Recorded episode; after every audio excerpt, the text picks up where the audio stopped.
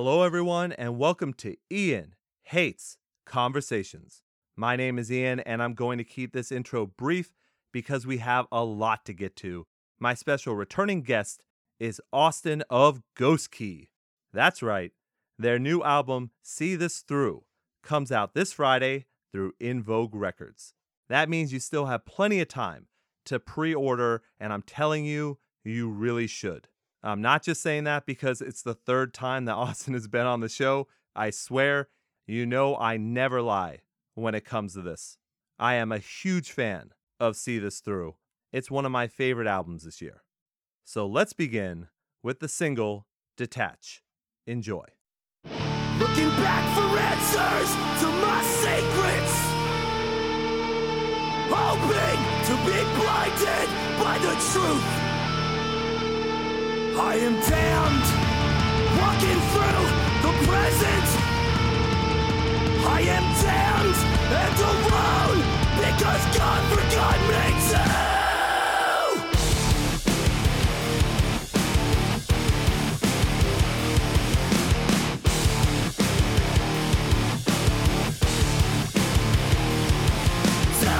Too often I've become detached from myself. Smiles on the surface of a hollow shell. When every new day comes, a prison man revealed. I'm behind your expectations, but nothing stays concealed. Mistakes I made always follow me, but looking back doesn't have to stay. I know the reason it hurts it all. It's 'cause I led my best to find me. I had to find my way out, picking out a wound that won't let heal. Praying that comfort will find me. I had to find my way out, scratching at the source so I can feel. Praying that comfort will come pouring, come pouring now. Detached from myself, for smiles on the surface of a hollow shell. What good am I if I cannot admit that who I was is not who I am?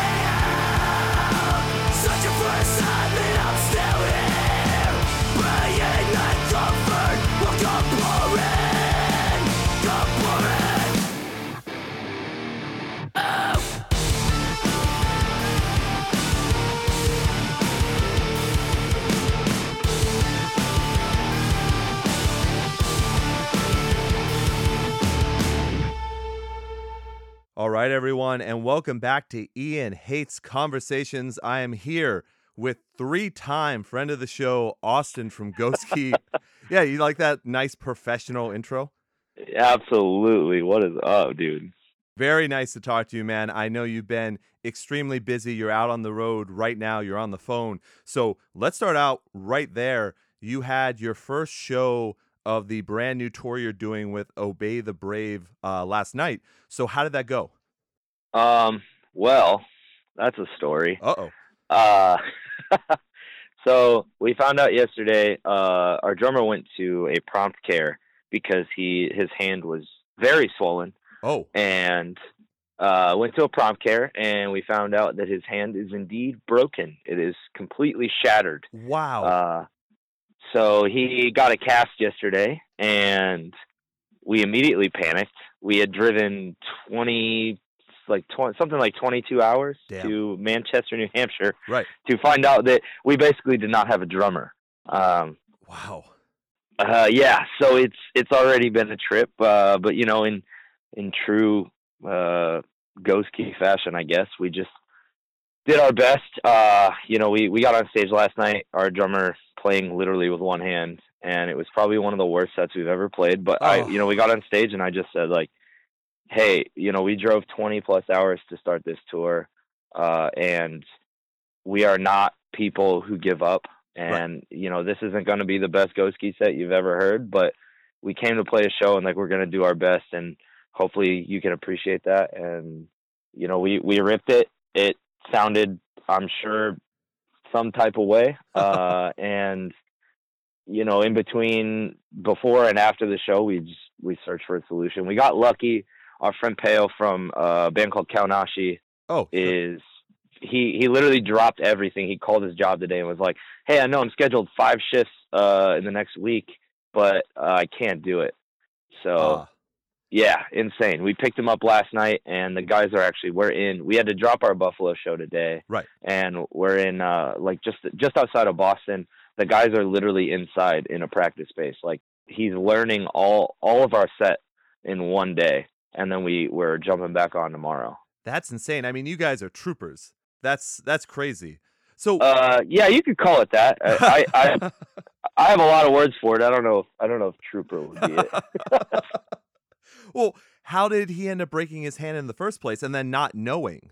So the poor guy. So I have to lead off with, this is completely uncharacteristic. I mean, anybody that's ever met Andrew knows that he is, like, the sweetest human in the world. Yeah.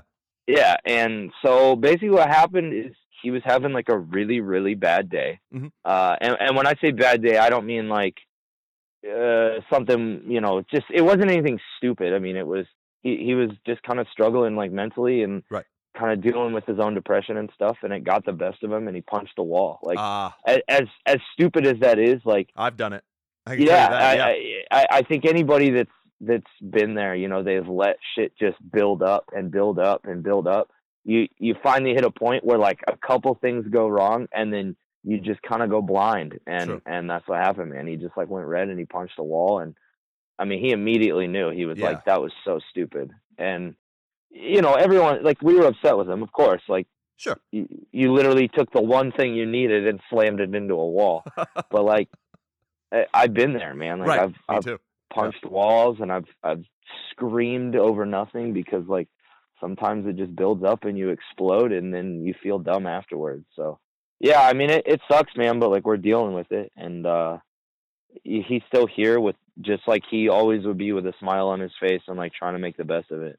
Yeah. And look, at least it wasn't someone's face. You know what I mean? Like, there are... Yeah, 100%. There are better things. So the question is then, because obviously I've met him as well, and you're absolutely correct. So what is the prognosis? Like, how long does it take you to heal from a broken hand? So the doctor told him, like, probably about 2 weeks, which is hilarious, because that's literally the tour. The entire tour. It's right. only 2 weeks long. And so there's a slight chance. The only bummer, and I think the thing that he's most bummed out about, is we are playing a record release show in our hometown right. On the 24th. And there is like probably a 50-50 chance that he cannot play and that we have to find somebody else. I see. So I mean, like I said, 2 weeks, give or take. It depends on how his hand's looking. And also it's up to him. Like, you know, if he really wants to be, I'll use the word trooper here. Sure. If he wants to tear that cast off, I mean, you know, nobody's holding him to it. He doesn't have to keep it on. If he wants to tear it off and rip the show, like, he's more than welcome to. But I guess we're lining somebody up now just to be prepared. But Smart. You know, when we get home, we'll cross that bridge. Yeah. Wow, man. All right. Well, I honestly wasn't expecting that, because I had nobody was. Yeah. I hadn't checked in with anyone that was able to go into the show yesterday, so I didn't know that coming in. So that is absolutely crazy. But I saw the announcement about Buffalo. So I was like, maybe something happened. But that is very cool, though. At least that you've been able to get a replacement and that you guys are basically training him right now for the rest of the tour. Yeah, man. I mean, he's, first shout out to Kaonashi. We're playing 3 shows with them at the end of this tour as part of our record release celebration. So it works out, like Peo is obviously just going to be with us. And then when Kaonashi jumps on, he's just going to play drums with them too. So that works out. And like the dude is just a sweetheart and like an amazing person for literally dropping everything to help us, because prior to this, we weren't super good friends or anything. Like we knew each other, but you know, he had no reason. He has no reason to help us. Like there's nothing in this for him other than like we're paying for his food. And then like, hopefully, you know, there's like a kickback at the end if we can afford it. But he's pretty much just doing it because he's a good person. And also he's an amazing drummer. So like it works out. That's awesome. All right. Yeah. That's great to hear. It's really nice, man. In the scene when, another band can help another band out, even not being super close friends, as you mentioned. So that's awesome. Yeah. That is great. All right. Well, we'll talk more about some touring for sure. But now let me ask you this, because, you know, you've just been out on tour recently and now, you know, you're starting this new one, but I had to ask right away so we get it out of the way.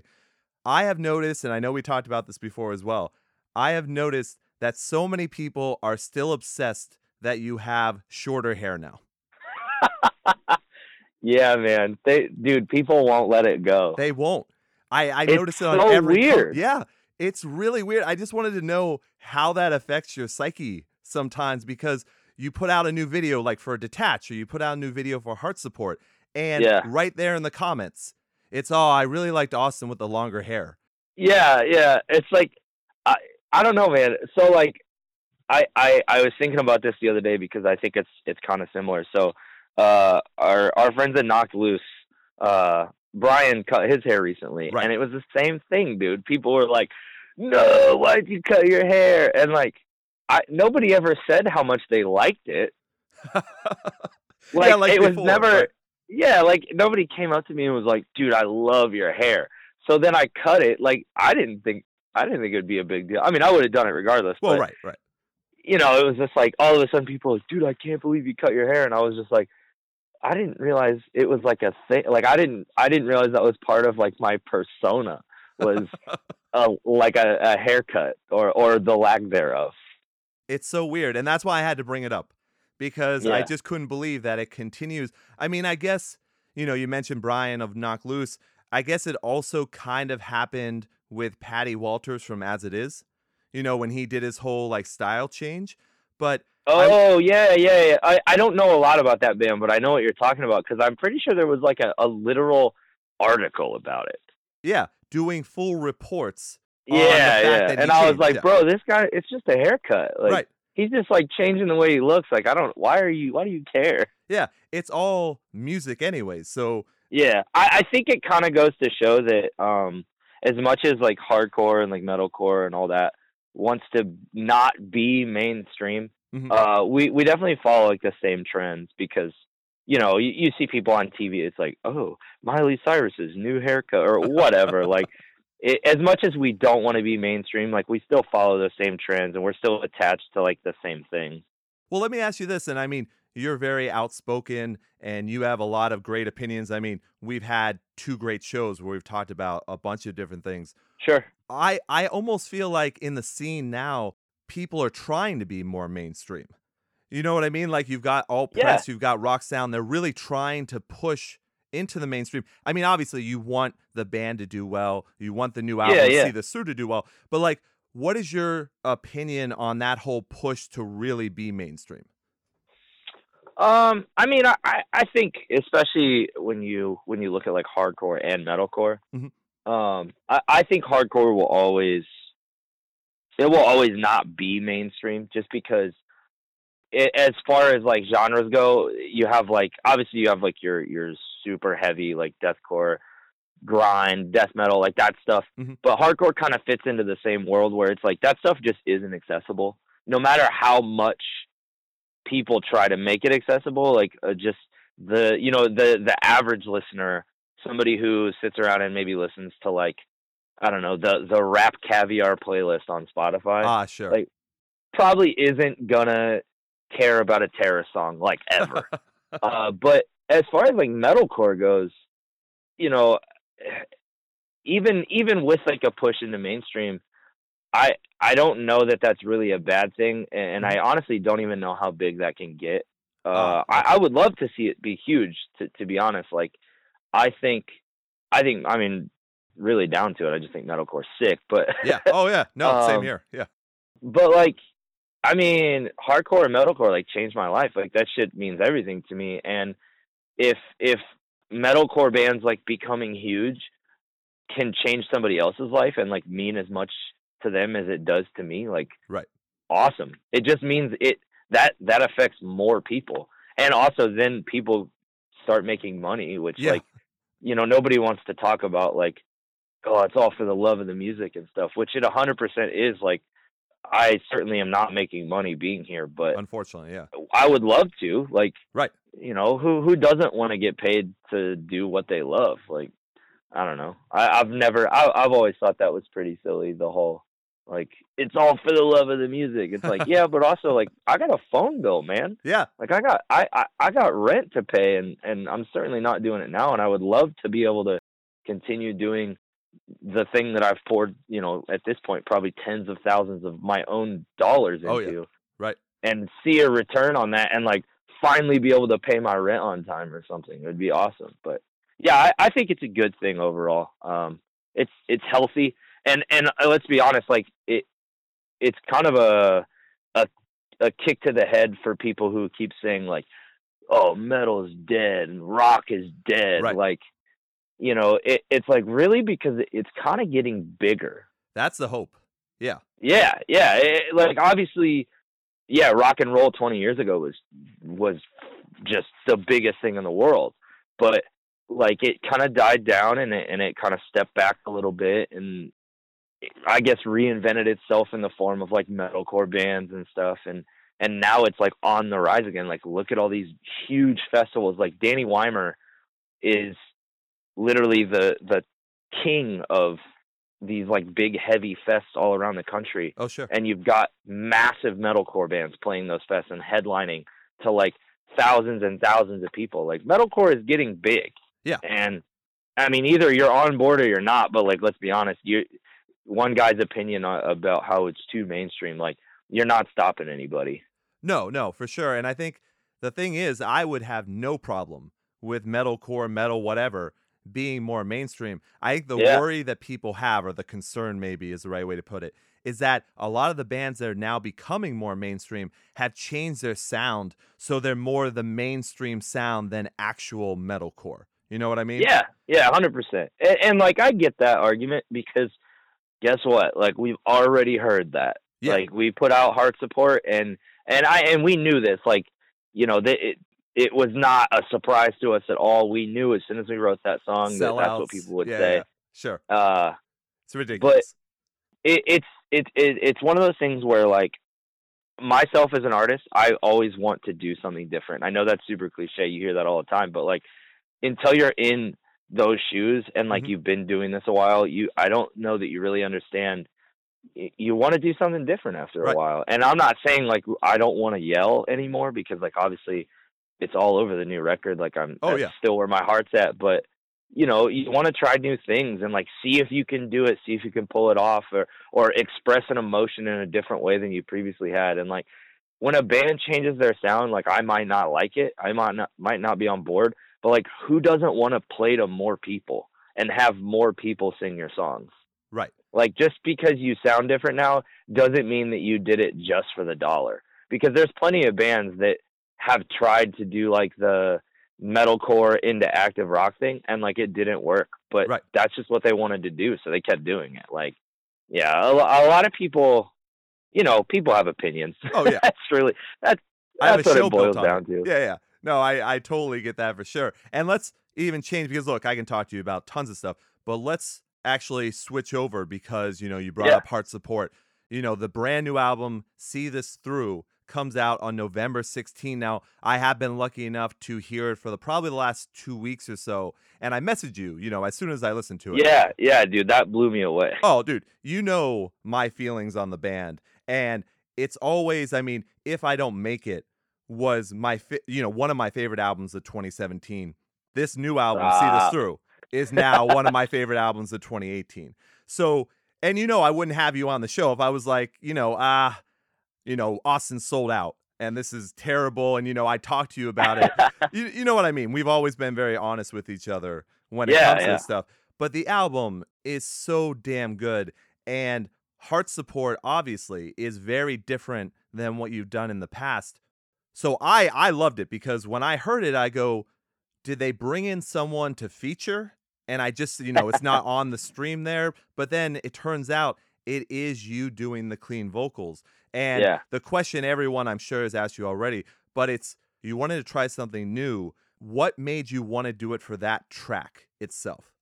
Yeah, for sure. That's honestly a great question and an easy one for me. Okay. So when I wrote that song, I'll give you a little background on it. The song is essentially, obviously the title is Heart Support. It's named after the organization Heart Support. Right. I want to make sure that people know that if they somehow didn't make the connection or maybe don't know who they are. For sure.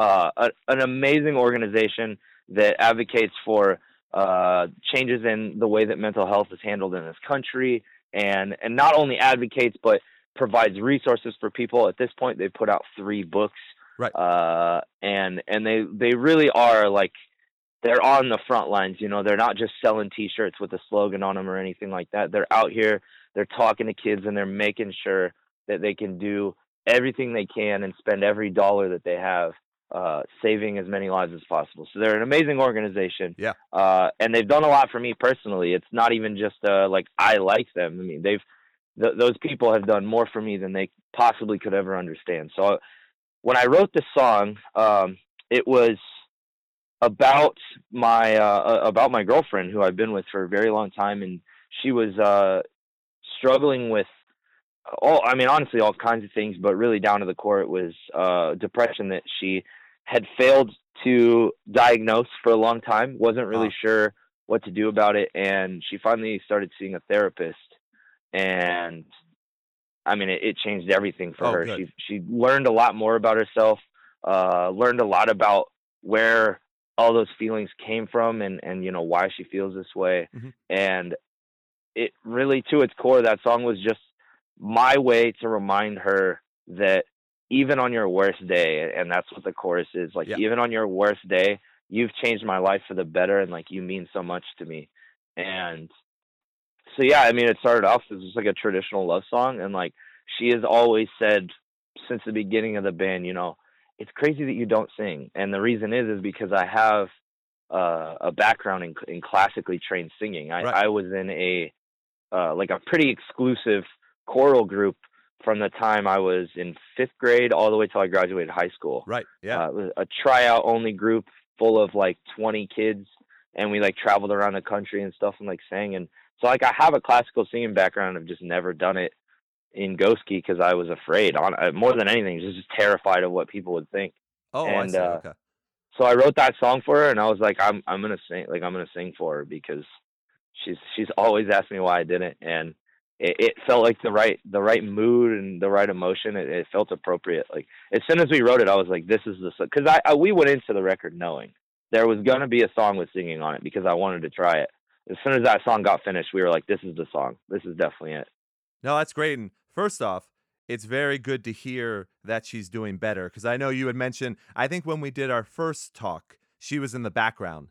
And I remember, hearing some of the stuff behind the two of you. So that is great to hear that she's doing better. I know, especially with mental health and depression, which is something we've talked about in depth, I think, in the second show as well. Yeah. I suffer from that as well, and so many people do. So it's not like it's something that can just be cured right away. So it's great to have, organizations like Heart Support to be able to help people with stuff like that. And what I also really enjoyed about the track was not only can that be for your girlfriend, who you love and is going through all this stuff, but then also based on the music video, people can take those lyrics and put them towards their own life and their own feeling, and maybe people who have helped them through as well, which has been something that's always been great about Ghost Key in general, is that you can, no matter what you're writing your songs about, you can take those lyrics and that feeling and that emotion and put it towards what you love and what gets you through as well, which is something that I always appreciate. Yeah, man. And that's something I did want to say something about too, the music video. So, you know, you're talking about people taking kind of whatever they want away from the lyrics. That's super important to me. Mm-hmm. That's always been a thing that I've done with all the bands that I love. I've had conversations with people in bands who've written songs that mean the world to me, and to hear them talk about what it means to them or what they wrote it about, it sometimes is so wildly different than what I took away from it. And I love that. That's one of my favorite things about music, is that a song that can be so specific can also be so broad for so many people.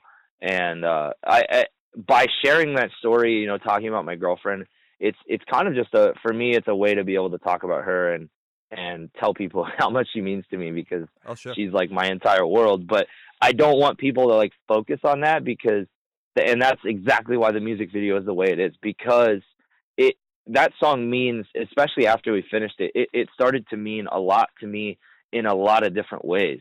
Right. And one of the ways that I didn't even realize until we started talking about it, and then it hit me like a truck, was John Fleischman, the guy that directed the music video. Yeah. He came up with the concept for that.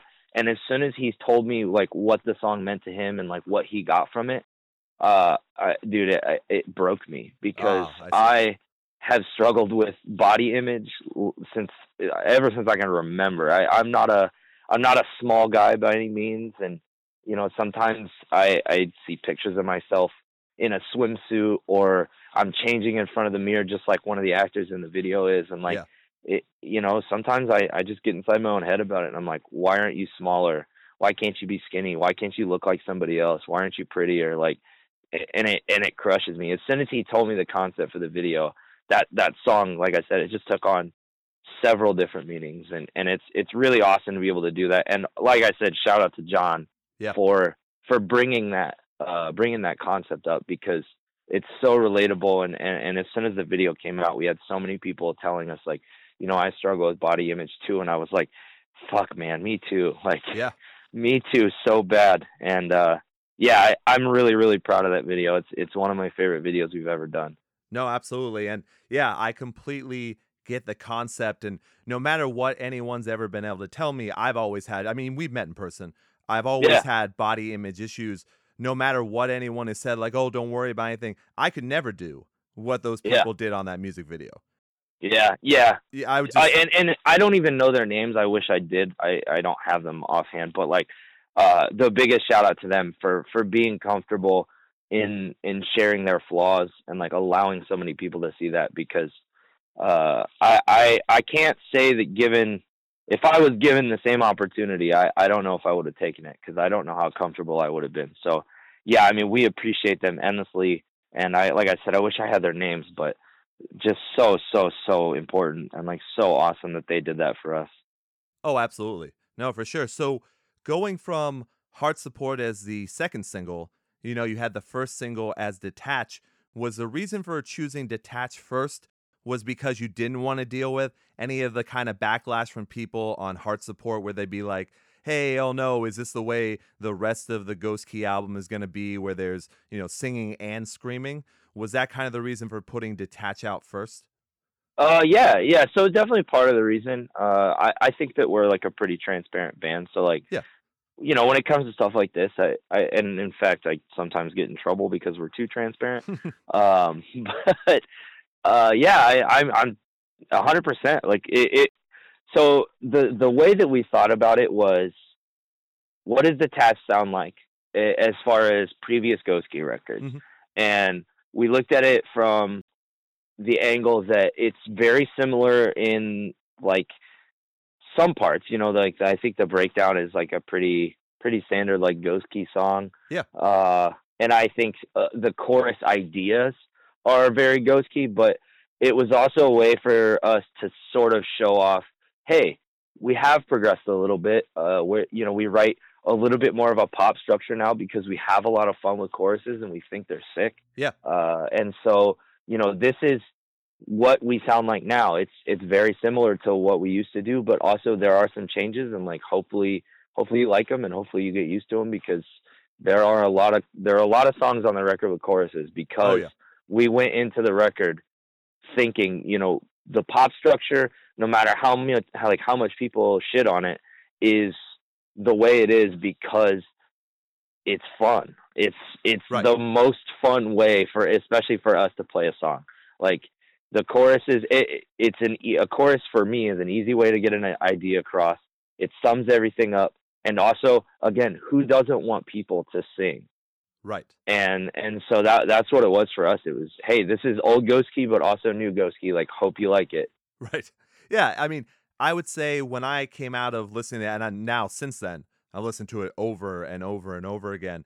And when I listen to it, I hear that same melodic hardcore from, you know, the first EP, from If I Don't Make It, but then you've melded it together with metalcore. So you've taken the metalcore structure of having those poppy choruses, added in the hardcore screaming to it, and then you've still got the melodic hardcore all around. So you've kind of built that core of, you know, no pun intended, of metalcore. Yeah, I was gonna say, we built the core of the core.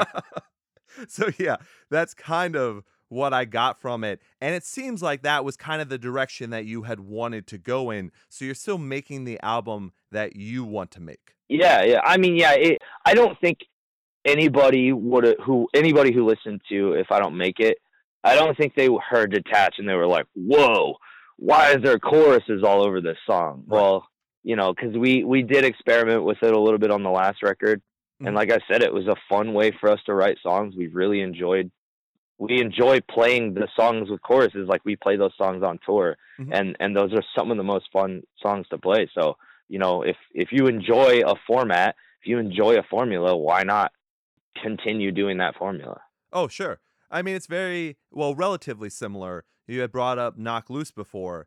They're one of those hardcore bands that mixed in metalcore and now have been accepted in the quote-unquote metalcore community. You know, yeah, 100%. They're the biggest hardcore band. Like, there's no one that is bigger than Knock Loose with a fan base right now. Yeah. So yeah, absolutely. It completely makes sense. And since you like that music as it is anyways, it totally makes sense that you would do this as well. So going from If I Don't Make It now to See This Through, when you were doing the recording, was there anything else that you were looking to change? Because obviously, like we said, added the choruses, you know, you did what you did on Heart Support, but was there anything else you were looking to showcase on this album? Yeah, 100%. So I'll share with you kind of our mantra of sorts going into the record. And it's kind of a scary one, but it was just, this isn't forever, so let's stop caring. And all right. I mean, and that was like literally what we built the record around, was stop being afraid to do certain things. Stop being afraid to write heavy parts. Stop being afraid to write choruses. Stop being afraid to be compared to this band or that band. It literally just stopped being important. And once we like let that fear just kind of wash off, mm-hmm. we just did whatever we wanted. And so we did do choruses, you know, we did heavy stuff and we did super soft stuff. Yeah. And I think because we didn't care, we came out with like one of the coolest pieces of music I've ever been a part of, and both lyrically and musically, because there are so many things on See This Through that I was so afraid to do. And when I say afraid, I mean like legitimate conversations where we would all agree, oh no, we can't play that riff, it's too heavy. Or, wow. Okay. No, we can't write that chorus because it's too soft. And we just abandoned that idea altogether, because we all kind of realized, like, this band is not forever. No band is forever. Like, right. Music is so finite, and nobody can tour forever, and no band lasts forever. So instead of, like, trying so hard to be just one thing, let's just take everything that we love, mm-hmm. and just throw it into a pot, and whatever comes out. And I think what came out is, quite honestly, it's fucking sick. Like, yeah. I can't put it any other way. Like, it's, I'm so excited. I have never listened to, I've been telling people this every time they ask how I feel about the record. Mm-hmm. I've never listened to a Ghost Key record and loved every song. I've never gone into a Ghost Key record and not been able to pick the singles. Ah, okay. Which it like sucks to admit, because, you know, nobody wants to be like, oh, I don't really like some of the music we wrote. But again, like, being transparent, there are songs that we wrote that at the time I was like, yeah, this is cool. And then now I'm just like, you know, I would have done something different. But there is not a single song on See This Through that I am not just like losing my mind about. Every song is amazing, in my opinion. Like, obviously I'm in the band, I'm biased. Well, sure. But you're on Ian Hates Conversations talking about the album that I love. So if there's going to be a place for you to, you know, really like hype it up and talk about it, this would be the place. Yeah, yeah. This is another thing I say a lot. I don't believe in a lot of things, but I fucking believe in this record. Yes. And if people who know me personally know, like, I struggle with self-esteem and I struggle with like believing in myself, but I don't know, whatever, something about this record, like, I just believe in it more than anything I believed in my entire life.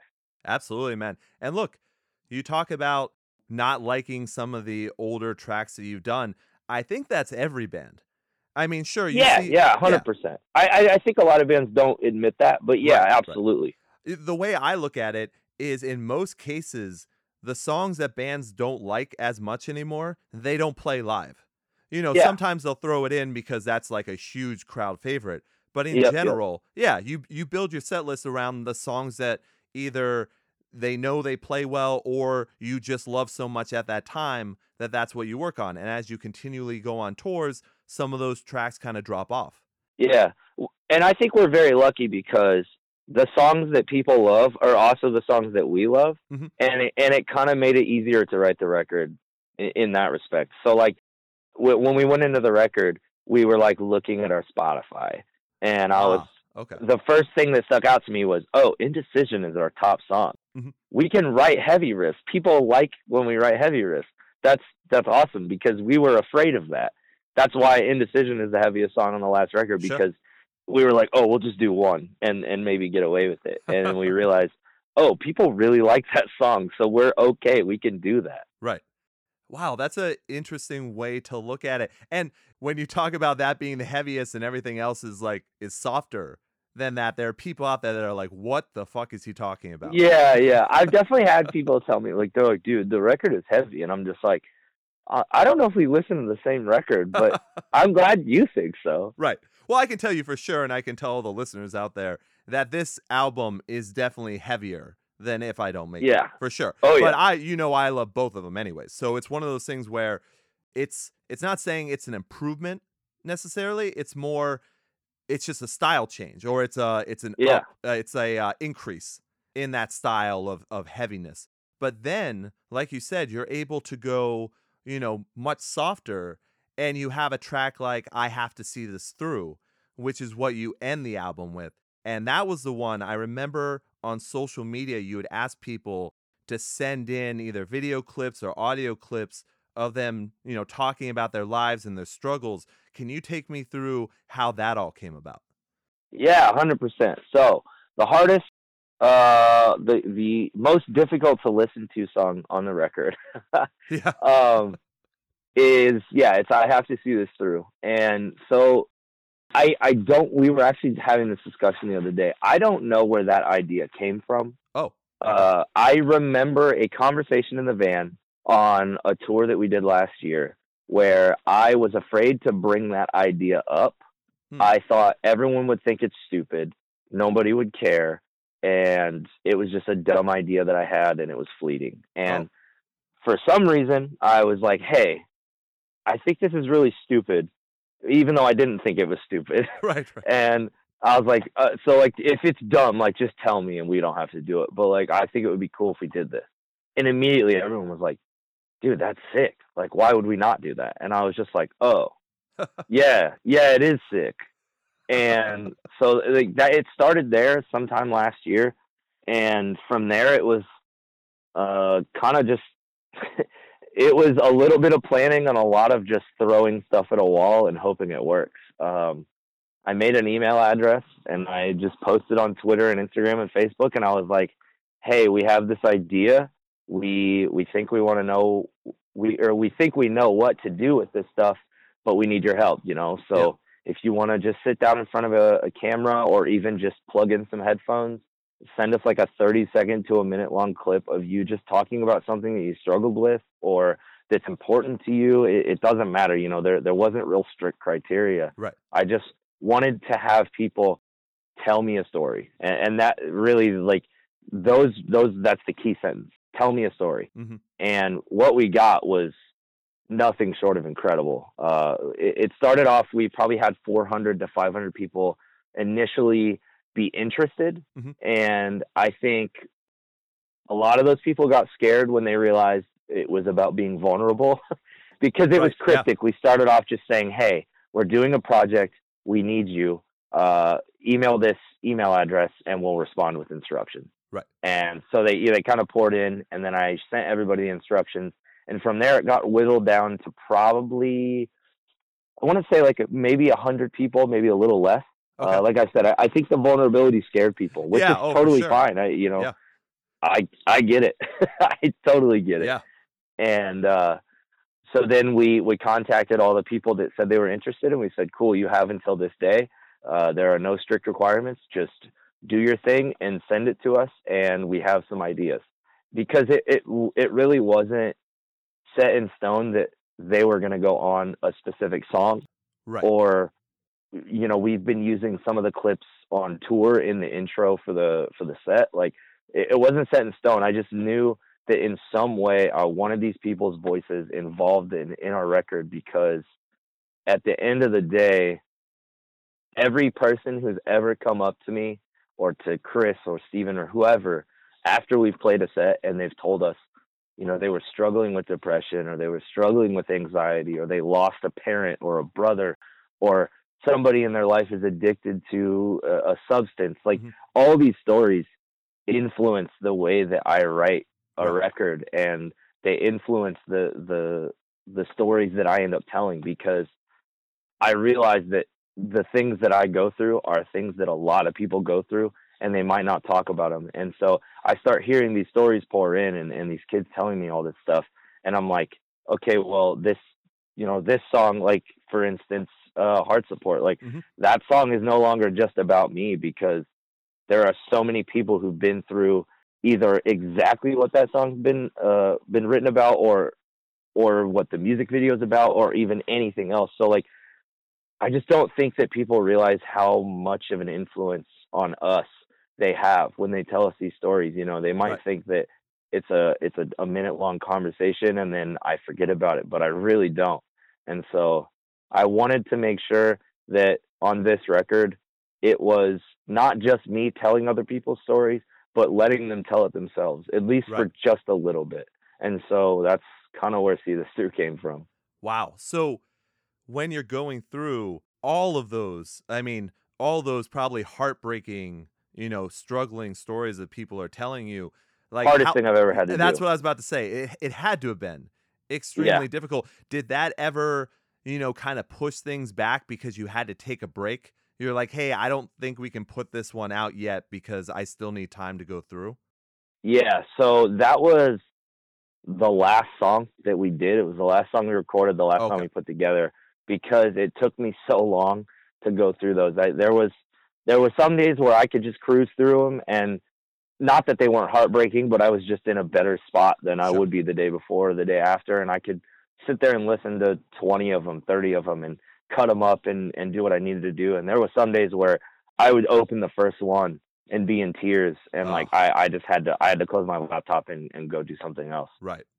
Honestly, like I said, one of the most heartbreaking things I've ever had to do, because these people were literally bearing their souls for us. Right. And I know that that's what I asked for, but I'm not sure that I really understood how much it would mean to me and hopefully how much it would mean to them.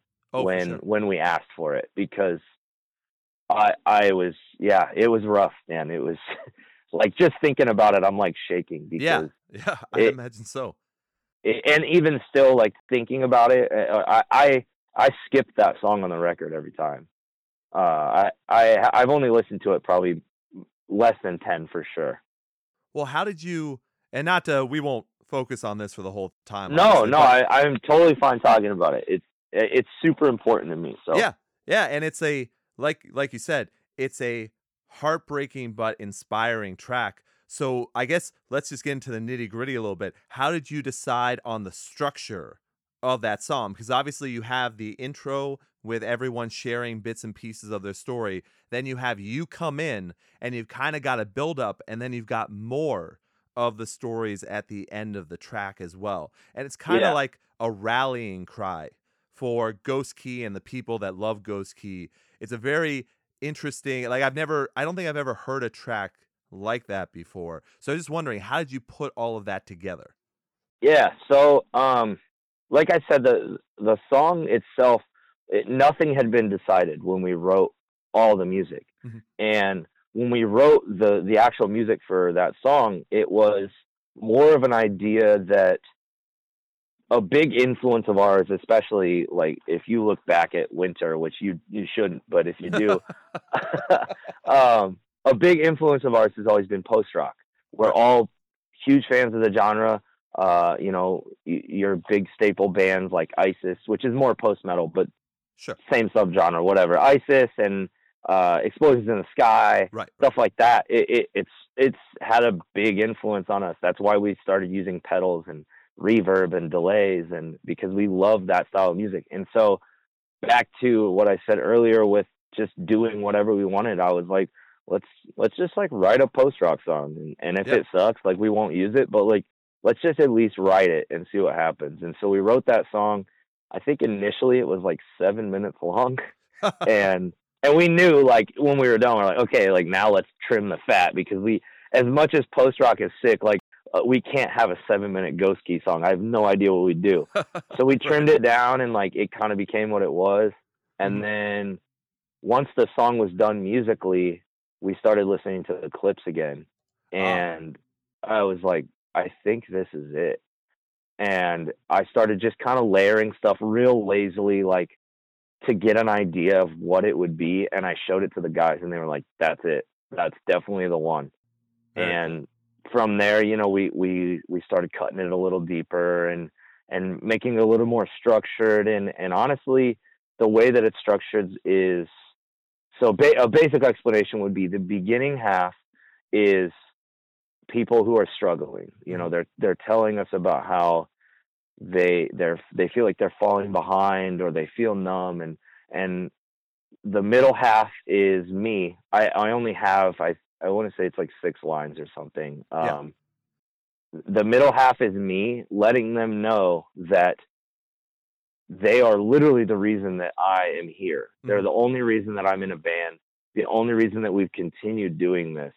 And that's where the line, you know, because of what you've given me, I have to see this through, is I feel like I have a responsibility to the people who have put so much of themselves into what we do and supported us for so long, that mm-hmm. it's not an option for me to give up prematurely, like I've wanted to so many times. Right. And then the back half of the song is 2 clips, one from my friend Mikey, and I feel so bad, but I can't remember the other guy's name. And they were the only 2 clips that had such a positive message attached to them. Mikey's first half is him talking about the loss of his mother, mm-hmm. and the second half is what you hear on the record. It's literally what he says is, you know, I want you to know that you're not alone, and that people are going through the same things as you. Right. And then the final clip, he says that there is a place for him on this earth. And that, when I heard that, it just blew me away, because it just somehow it landed in my lap.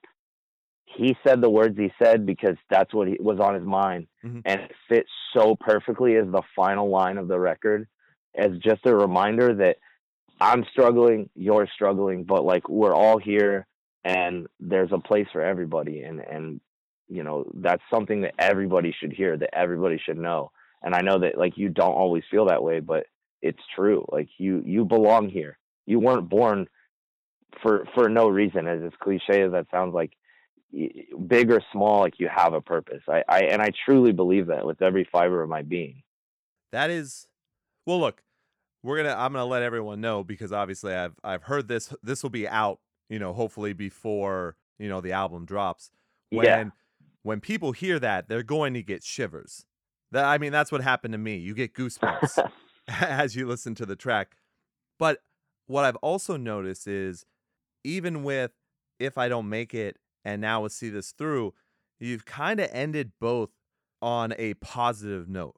And maybe that's just the way I look at things. Again, it's possible. But for me, If I Don't Make It, the title track, is my favorite track on that album. And you kind of leave things on a positive note on that one as well as you do with See This Through. Was that done on purpose? Yeah, 100%. So, you say that the If I Don't Make It, it's like kind of positive. My girlfriend criticized me so much when she heard that song, because she was like, yeah, but it's not positive. And I was like, no, it is. And she finally understood it. Mm-hmm.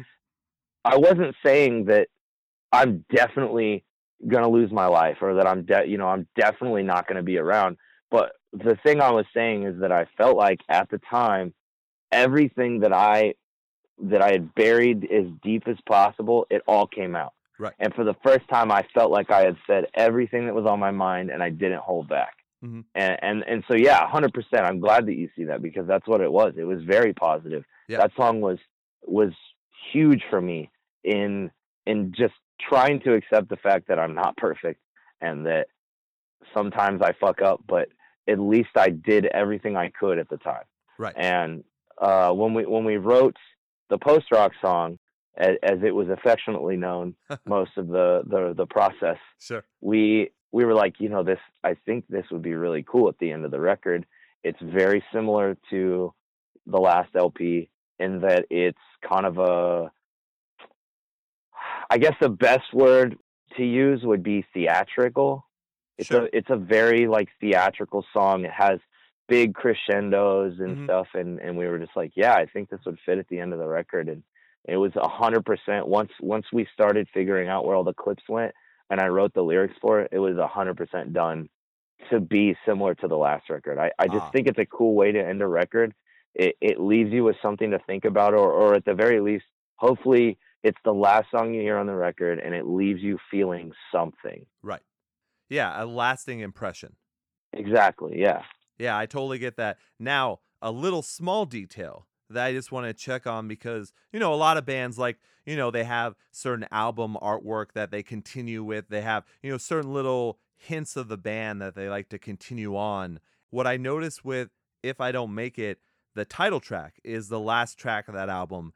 And then with See This Through, sorry, the final is I Have to See This Through. So you've added kind of the title of the album to that final track. Is that something that's going to be a trend for future Ghost Key, or was this just coincidence? For everyone else, it was on purpose. Okay. It was actually, it was like a hot topic of discussion. Oh. I didn't want to call the record See This Through. Oh, really? Okay. I actually, at this point, don't remember what I wanted it to be called, because it wasn't as cool as See This Through. But yeah, I was actually super against it when it was brought up to me. I don't know why. Mm-hmm. I think I was just being difficult, but everyone was like, this is really cool, because it was our manager's idea. It was, shout out to my man Davey Muse, who's nice. Actually currently on tour on the East Coast. But yeah, that was all Davey. Okay. He was like, I've listened to the record now a handful of times, and every time I listen to it, that's what sticks out to me. And I was like, no, just being stubborn, being an asshole. And I think I took some time and I sat down with it and I listened to the record and I digested it over and over. And I was like, you know what? He's right. As much as I don't want to admit he's right, because I'm stubborn, sure, he's right. That's what it should be, for sure. And as soon as we got the album artwork done, and because the album artwork it has eyes all over it. It's right. It's literally inspired by that song. The corny idea behind it, the artist crushed my interpretation, was, okay. People always say that the old saying is the eyes are the window to the soul. Right. And if I look at this record and all the songs on it, this is to its core my soul. Like this, I've bared everything that I could on this record, just the same way that I tried to on the last record, and I think I've done a better job this time. Oh. And so I approached him with that idea. I was like, you know, the eyes of the window of the soul. The record is called See This Through. I'm not sure what you want to do with it, but just give me what you got. And he came up with it. And yeah, I'm so happy that we landed on that title, because I think I would have realized after a while that I was the one that made the mistake. Ah, all right. Well, then with that decision-making process, is it still like a complete democracy? Like, would you have been able to override people if you really had in your head? Okay. All right. No, 100% no. Yeah, everything in our band is always up for discussion, and I don't say we would put it to like a formal vote, but it's pretty well understood that if 3 people are on one side and 2 are on the other, like the 3 people win. Okay. But we're also big on compromise, you know, like, cause I remember when we had that discussion, they were like, if that's really whatever the title was that my stupid ass thought, they were like, if that's what you really want, like we can figure out a way to compromise. Like everyone is really, really respectful of each other. Even if it's a really heated discussion and we feel like we're at each other's throats, like it's all because we care. Yeah. About this more than anything in the world. But yeah, absolutely. It's a democracy. Like there is nobody in this band that is more important than anybody else. Right. Now, do you still write the same way? Do you still, at least for this album, did you do it where you're doing all the lyrics and then the guys do, you know, the music and then come to you and then you work things in, or was it done a different way?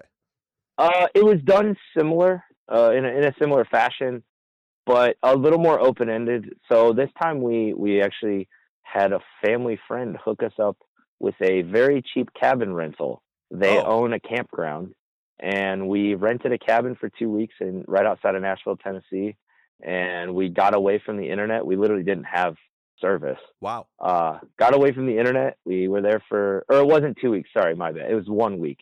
Okay. But we were all plugged into a computer. Everybody helped write the record. And then once we got to the studio, I began writing lyrics, and it was way more open-ended this time. I let people contribute more than I normally do, and it was never a matter of pride or anything before.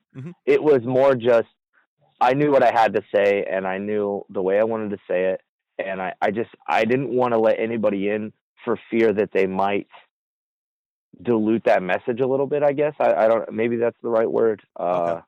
But this time I was way more comfortable letting people in and contribute. And, you know, if they thought I should say something differently or use a different word, I was super open to it. The song on the record, one of my favorites actually, was a huge collaborative effort between myself and Steven, who has never written a single lyric in his life. Oh. And he came at me and he was like, hey, I have this idea, and I have a little bit of a start to the lyrics for it, but I wanted to bring it to you. Like, I think it could be really cool. And it basically just started with the idea that, you know, the song is called Mile Zero. And the idea is that when you're driving on a highway, you know, you have these mile markers and they tell you where you're going.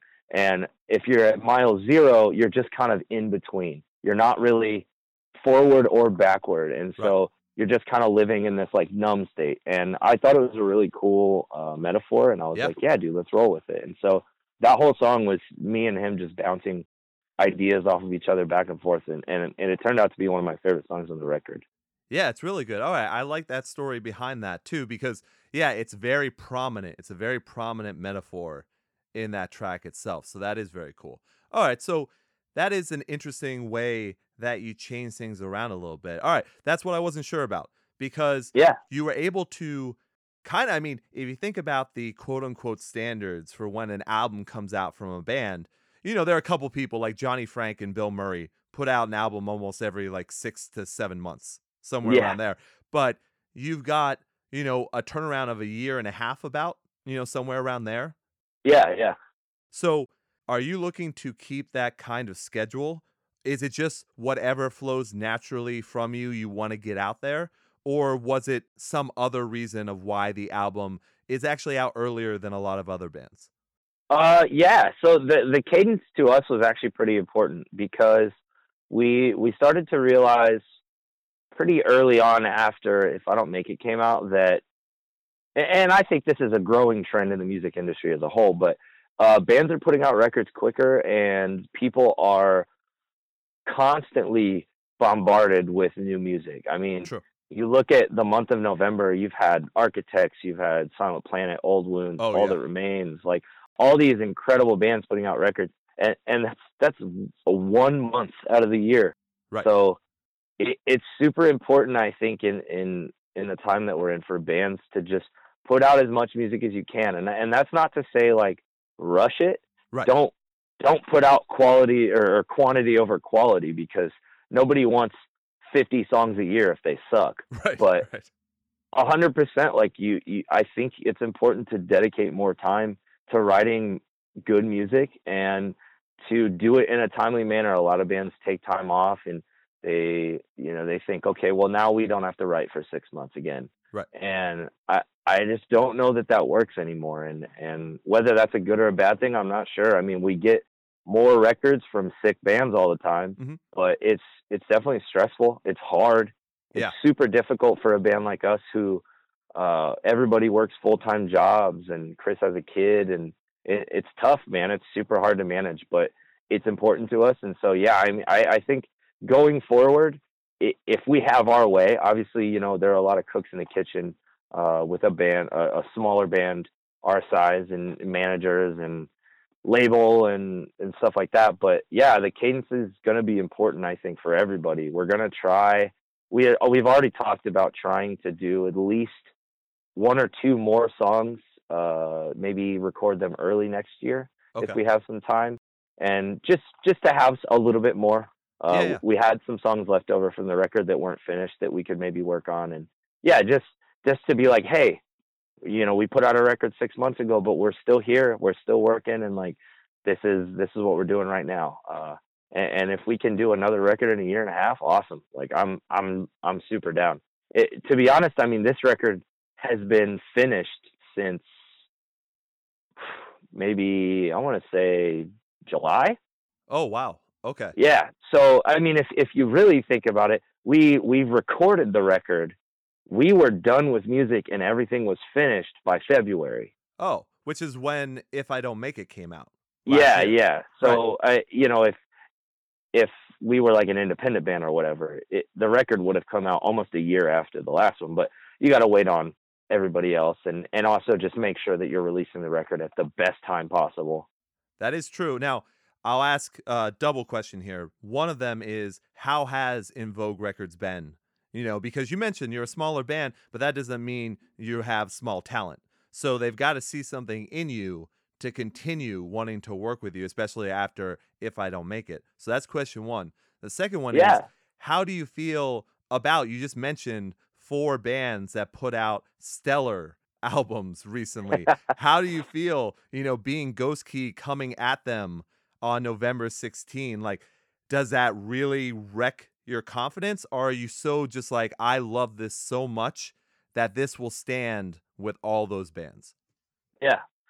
I mean, In Vogue's been awesome. They've done everything that a label should do. Mm-hmm. I definitely can't say anything bad about them. I mean, they've done everything they can, especially for a 3-person operation. Yeah. I know that they have a lot on their plate a lot of the times, and they're always. They get back to us in a timely manner, and they do everything they can. So, I mean, we have no complaints. Great. Definitely not I don't know. We're not haters, man. We don't ask a lot from a lot of people, and as long as you can just do what you got to do and help us do what we got to do, like, we're happy. Right. We're very easy to please. And as far as the release schedule for the month of November, I was absolutely thrilled when I found out what records were coming out this month and that ours would be among them. Yeah. Does it make me nervous? Yes, 100%, because there is absolutely the potential that, Architects came out, what's today? I don't even know what today is. Saturday? Today is Saturday, so it came out yesterday. Yeah, it came out yesterday. So we listened to it at midnight, and I was blown away. Absolute masterpiece.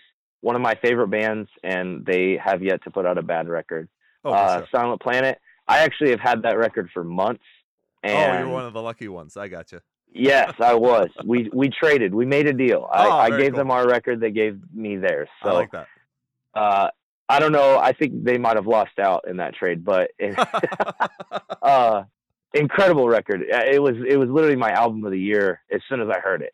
Wow. And it's a little tough now with Architects. I'm not really sure who my album of the year is now, but yeah, man, I've been saying since we found out that November is just the month of metalcore, baby. It really is. It's All That Remains record is amazing. The Old Wounds record's amazing. Yeah. Look, I love Old Wounds. I was surprised by All That Remains because of their last. I was surprised as well. I was very surprised. They went right back to what made them, made them who they were. And I really enjoy that. So yeah, I totally agree. Yeah, man, I was nervous. I'm still nervous. I mean, it's not out yet. I have no idea. Right. But like I said, I'm not confident in a lot of things, but I'm confident in this record, and I believe in this record, and I think that it'll be a good one for us. Absolutely, man. You know I don't lie about that shit, so you know how I feel about it. It's in my top 10, and that's with everything that came out yesterday. Yeah, so, and I think that it also works in our favor. I was thinking about this today. It works in our favor that it comes out so late because people are making their album of the year. You know, they're making their album of the year lists, and it's not as easy to remember a record that came out in January or February or March, but ours is fresh on the brain. And not that holds any merit that, I don't know, Aubrey or whoever, like random person put us on their album of the year list. But like, I think a record coming out at the end of the year, it's fresh in people's minds. And I don't think that's a bad thing. I think it's a good thing. So no? I definitely hope that also works in our favor. Absolutely. I think it will.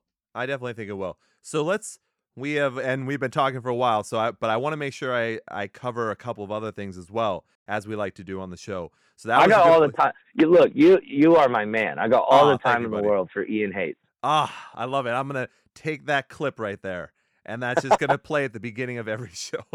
Good. Absolutely. Love it. Well, let me ask you this, because I have seen, you are into a lot of things, but one of the big things that you like to put a lot of your time into is your Twitch account, right? Oh yeah, baby. Yeah.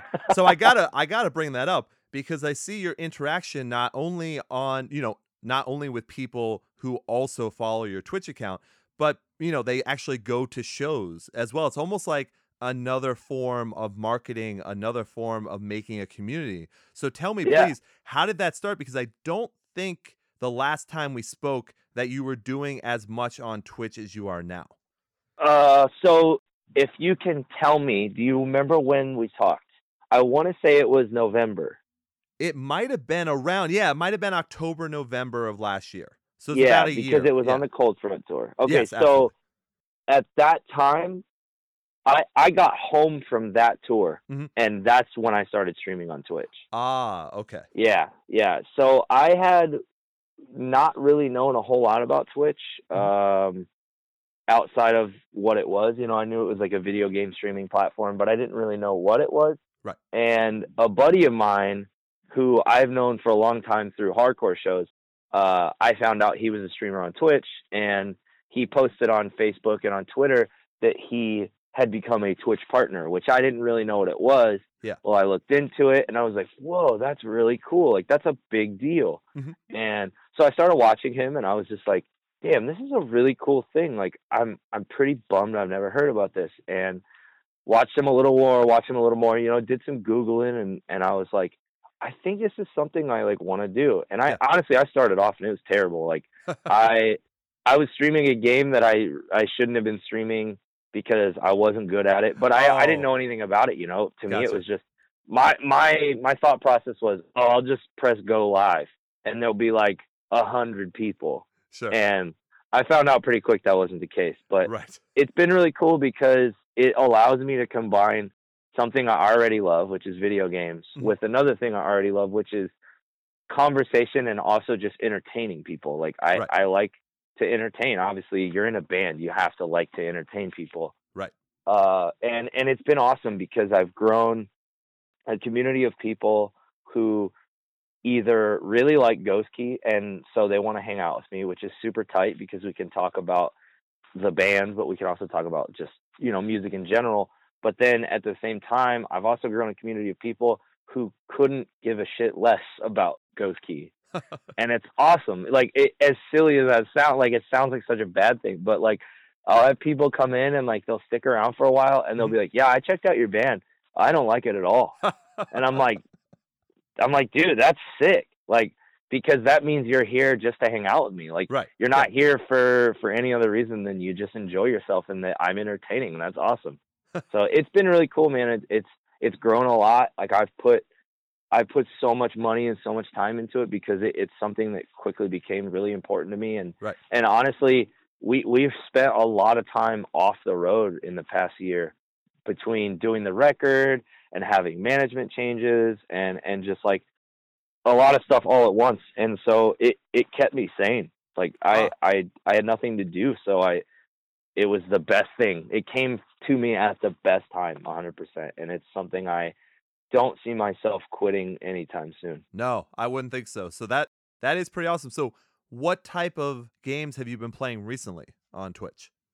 I mean, it was October, so, you know, I had to play some horror games. Ah, sure. Yeah, I play all kinds of stuff, man. I went into it playing PUBG, or if you don't know what that is, PlayerUnknown's Battlegrounds. Yeah, yeah. It's like, it was the big battle royale game. Everybody played it. I wasn't any good at it, but it was just, that's what everyone played on Twitch, so I thought. Yeah. So that's what I played. Mm-hmm. And then I was like, man, I have a massive backlog of games that I've bought and never played. Like, right. my Steam account, for those familiar with like PC gaming, mm-hmm. is probably 70% games that I've gotten in sales or as gifts that I've never played. Wow. And so I was just like, man, I probably should start cutting into these instead of keep buying new games. And right. So at first, yeah, I just started playing some of the old games that I had on my Steam account. And then later on, as I started to learn that Twitch is just like being in a band, it's marketing, it's branding,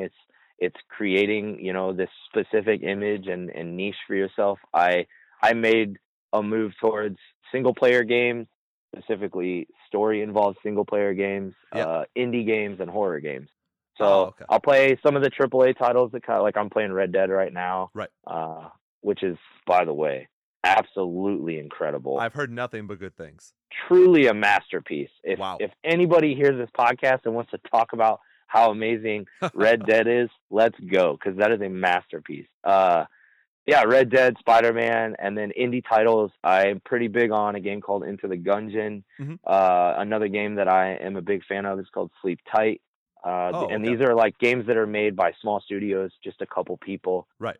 Super, super awesome. I love indie games. I think because again, it's very similar to a band. These are a small studio with a couple people who are out against the world. Like, they don't have a lot of money, but they have a lot of passion, and they're doing everything they can to like make that dream a reality. So I'm just naturally drawn to that attitude. So I love indie games. And then horror games are fun because I was too much of a coward to play them by myself. Now you've got I would never finish a horror game by myself, and then I started streaming on Twitch. Right. And you feel like people are sitting there in the room with you, so it makes it a little easier. I finished Outlast a while back. We played Evil Within 2, which was super fun. Oh, sure, yeah. It's been awesome, man. It truly has, like, I talk about it so much to all my friends and family because it really is, next to Ghost Key, like one of the best things that's ever happened to me. And that's what I figured. And that's why I knew I wanted to talk to you about it, because it's something you're very passionate about as well. So now in January of next year, are you going to be doing Kingdom Hearts 3? Brother, let me tell you that I have been waiting what feels like two or three lifetimes. Yep. For Kingdom Hearts 3 to be announced with a release date. Right. No, I'm with you. I'm a huge fan, so I get it. Yeah. I credit Kingdom Hearts for my love for video games in general. It was the first game I ever picked out myself. I've been playing games since I could walk. My dad owned every Nintendo console, and then when the PS1 came out, he owned 1, 2, and 3, like, nice. My dad's a pretty big gamer as well, and but Kingdom Hearts 2, I don't know if it was because it was a Disney related title or what, but when it came out and my dad took me to the store to buy me a game. That was the game sitting on the shelf that I picked, and I fell in love. And yeah. I've been in love with that series for as long as I can remember. Oh yeah. And so Kingdom Hearts 3, yes, absolutely. That will be a game that the minute it comes out, we will be playing that on my Twitch, and I will beat that game as quick as possible. Yes. Like, I'm so no side excited. Quests, no nothing. I just need to know what the storyline is going to bring. Well, nobody knows, because nobody knows anything about the Kingdom Hearts storyline, because it's the most convoluted thing in the world. Absolutely. I can't even keep track of all the different side games that they have. Like, I just can't do it. So it's absolutely one of the most difficult series to like place on a timeline. Yep. And that's why it's so funny. It's like, how can I be in love with something that's so confusing? But I love it all the same. Yeah. No, I get it, because for me, the first thing that I got hooked on were the Final Fantasy series. So yeah, 100%. Yeah. So it was kind of like maybe almost a lateral move to Kingdom Hearts. And then, and I love seeing the Final Fantasy characters show up in it as well. Oh, yeah. So it works on so many levels, but you're absolutely right. The Cloud fight is like one of the biggest pain in the asses of all time. Oh, yeah. Cloud versus Sephiroth? Yeah. Yeah. Absolutely.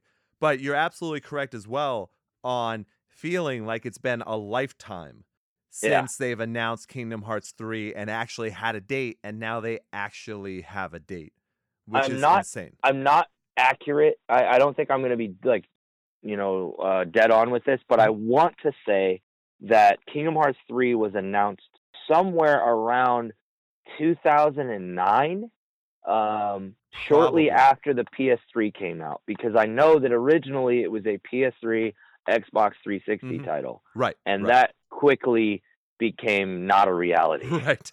But I know it was announced, pretty shortly after the PS3 came out, and 2009 would have only been a couple years. So Very true. I literally can't even believe that January is almost here. Between Smash Ultimate coming out next month, and Kingdom Hearts, like it's such a good time to be somebody who loves video games. Oh no, absolutely.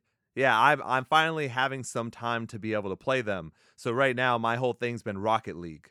But that's amazing game. I'm not even good at it. It's amazing. I'm horrible at it. And then one day I scored 7 goals and 3 assists in one match. And I was like, apparently I know what I'm doing. Yeah. I'm like, I guess I know what I'm doing now. And then the next match, I couldn't score a goal. So I don't get it.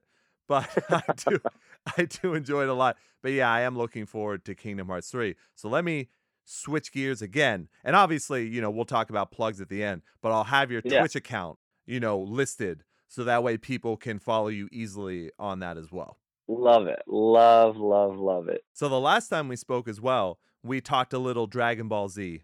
We went into a little anime. Oh, yeah, we did. Yeah, of course. So I have to ask, have you gotten into any new animes at all? Like, have you given Attack on Titan a chance yet? Yeah. Actually, I definitely have.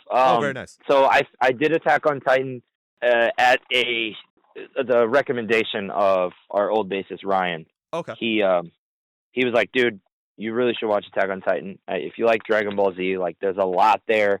You know, they're not like the same show or anything, but he was like, if you like the action of Dragon Ball Z, you'll like Attack on Titan. And I remember being at home and I was just nothing to do. And I turned on Netflix, and sure enough, Attack on Titan's on there, and crushed the whole series in 2 days. Wow. Yeah, I immediately was just like, I'm logged in on this. This is amazing.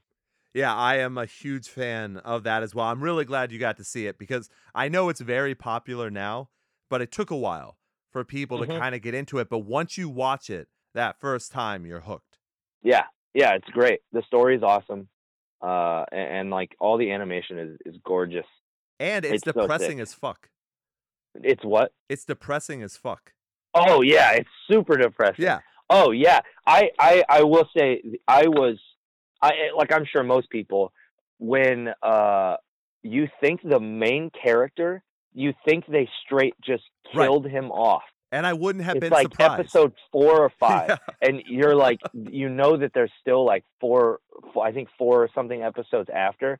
You are literally jaw on the floor. Yep. I could not believe that I watched the main character die, and there was a whole episode without him. leading us to believe that he wasn't coming back. Right. I was like, there's no way they just killed Eren. He is not dead. and I believed it because, like I said, there's a whole episode where they don't mention him other than, you know, the characters are mourning his loss. But yeah, they lead you to believe that he's just gone. He's dead. Wow. And I was just, I mean, heart-wrenching. Oh, yeah. It's so, my girlfriend was just like, it's a cartoon. And I was just like, okay. Yeah, I don't care. I'll let the tears. But it's really good. Yeah, I'll let the tears flow. It's a really good cartoon. Yeah, exactly. And that's, like, we talk about Dragon Ball Z. We talk about some of the, you know, the huge names there where the good characters, the good guys, they actually get to win at some point. Yeah. You know, you're rooting. You know they have to go through a lot of hardship, and then they win. I'm still waiting in Attack on Titan for the good guys to even get anything. Yeah. Well, yeah, that's, I think why after I watched it, I realized I was so drawn to it, because it is very similar. Not a direct comparison, but it's very similar to a movie called The Road. I read the book to that as well. Yeah. Yeah. So I've never read the book, but I've seen the movie, and I always tell people that is one of the most exhausting movies I've ever watched, because it doesn't get better. No, it definitely doesn't. That's, I think, why I like Attack on Titan so much, is it doesn't get better. Right. It, you know, they are humanity at the end of the rope. It's over for them. Exactly. And, you know, you start off, obviously the big climactic beginning is the giant Titan smashing through the wall. And it's just like, it doesn't get better. Like nothing good is happening to them. Yeah. You know, there are small victories here and there, but they're not just triumphing over evil. They're fighting to survive and not winning. Exactly. Yeah. And I think that's why I like it so much. Exactly. Yeah. And that's why I think people that truly like anime, that kind of, you gravitate towards that, because it's not always a storyline that you get, because it's so different. And by the way, just so you know, without reading, you don't even need to read The Road, the book, because that's almost one of the most accurate movies I've ever seen that does exactly. Good. Oh, yeah, yeah. There's nothing. I can't even remember there being any differences between the way the book makes you feel, what happens in the book. Almost all that stuff is exactly the same in the movie. I mean, they call in the book, it's the boy and the man. Yeah, yeah. Yeah, because I know that they're credited the same way in the movie, as Viggo Mortensen is just the man. Right. Exactly, and that sounds like you should be saying Viggo Mortensen is the man. He is the man. Yeah, you actually mean the title. Yeah, so it is very interesting to hear that. So are there any other animes that you've got into? Did you watch the new Bleach movie that was on Netflix? I haven't seen Bleach. It's actually, I have like a little Google Notes list, and like my top 5 right now are One Punch Man, which I've begun watching, and I really, really like it. I think it's super funny. Yeah. Oh yeah, for sure. So One Punch Man and Parasite are the two at the top of the list, which I've started and like a lot. I really like hyperviolence, which is a strange thing to admit, but yeah. So One Punch Man and Parasite are at the top of the list. Those are the ones I've started, and then 3 through 5 probably going to be Bleach, because everyone tells me that that's just like a staple anime. It's amazing. I want to rewatch. Number 4 is, I've already seen it a little bit as a kid, but I want to rewatch Yu Yu Hakusho. Oh, okay. Which is, again, a classic anime. Sure. And then number 5, probably My Hero Academia. I haven't started it, but I love the concept. Like, can you give me the basic synopsis? Because I haven't seen that either. Yeah, so it's essentially a world where everyone goes to school to be a superhero. Oh, okay. Yeah. All right. It's really, really interesting, and apparently it's like pretty funny, and it's got a lot of action, you know, the standard tropes. Yeah. I gotta add number 6, because I haven't seen it yet, and I keep meaning to, is Fist of the North Star. Oh, I haven't seen that one either. Yeah, super high. It's just a hyper violent, like over masculine, I think it came out in the 80s. Anime movie. It's super, super funny. It's actually where a lot of people know the meme Nani, which is like a big thing on the internet right now, but that's where it came from. It's pretty ridiculous, but also it looks sick. Wow. Okay. No, now I have things to look up as well. So that works out perfectly. So I think we're probably pretty good to wrap this up. Before we do, though, was there anything else you wanted to go over with See This Through, just in case there was anything that I missed? Obviously, people are going to know it comes out November 16. You know, I'll be obviously plugging it on all social medias and trying to get people to get into it. But is there anything else you wanted to cover that we didn't get a chance to cover? I don't really think so. Okay. I guess the biggest thing for me is that, and I'll tell you this about any of our records, if you are interested at all, I don't care how you get it, please just listen to it. Right. Whether that's buying it or other means, you know, I'm not advocating that, but I just want you to hear the record. That's right. That's all that matters to me. And if you can find a way to do that, that would mean the world to us, because we've put everything, every ounce of our being into this band and into this record. And it truly is the most important piece of music that I've been a part of thus far. And I think that there is a lot on there that you will find. There is so much content on this record mm-hmm. for so many different types of people. Right. And if you don't like one song, if you didn't like the way I sang on Heart Support, like I promise you there's a song on that record for you. And yeah, I think that's like the most important thing I can say about the record. It's literally the best piece of music we've ever written, and the thing I'm most proud of. To anybody that's listening to this or that's had anything to do with our band ever, I love you and I appreciate you, and you mean more to me than you could ever possibly know. So thank you. That is awesome, man. I mean, a perfect ending right there for sure. So I will have, you know, like we've done in the past, I will have links in the description of the episode so everyone can, you know, depending on when this comes out, pre-order the album or at least pick it up, you know, listen on all, you know, streaming platforms, go see you live. Obviously, you're going to continue the tour with Obey the Brave, and that's going to go on for another couple weeks. And then hopefully, you know, if you guys want, you're going to be out there, you know, on tour again. So yeah, we'll make sure to have absolutely. All those. Yeah.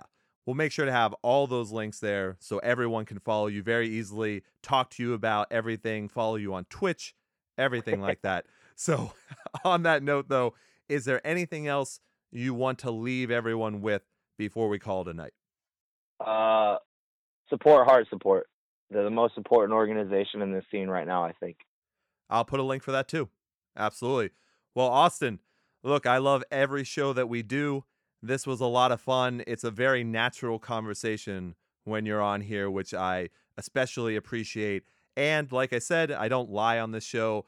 I love See This Through.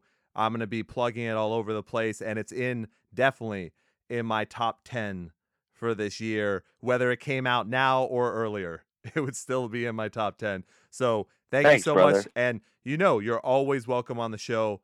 We can do this anytime. So once again, thank you very much, man. Thanks for having me, brother. I love you and I appreciate you.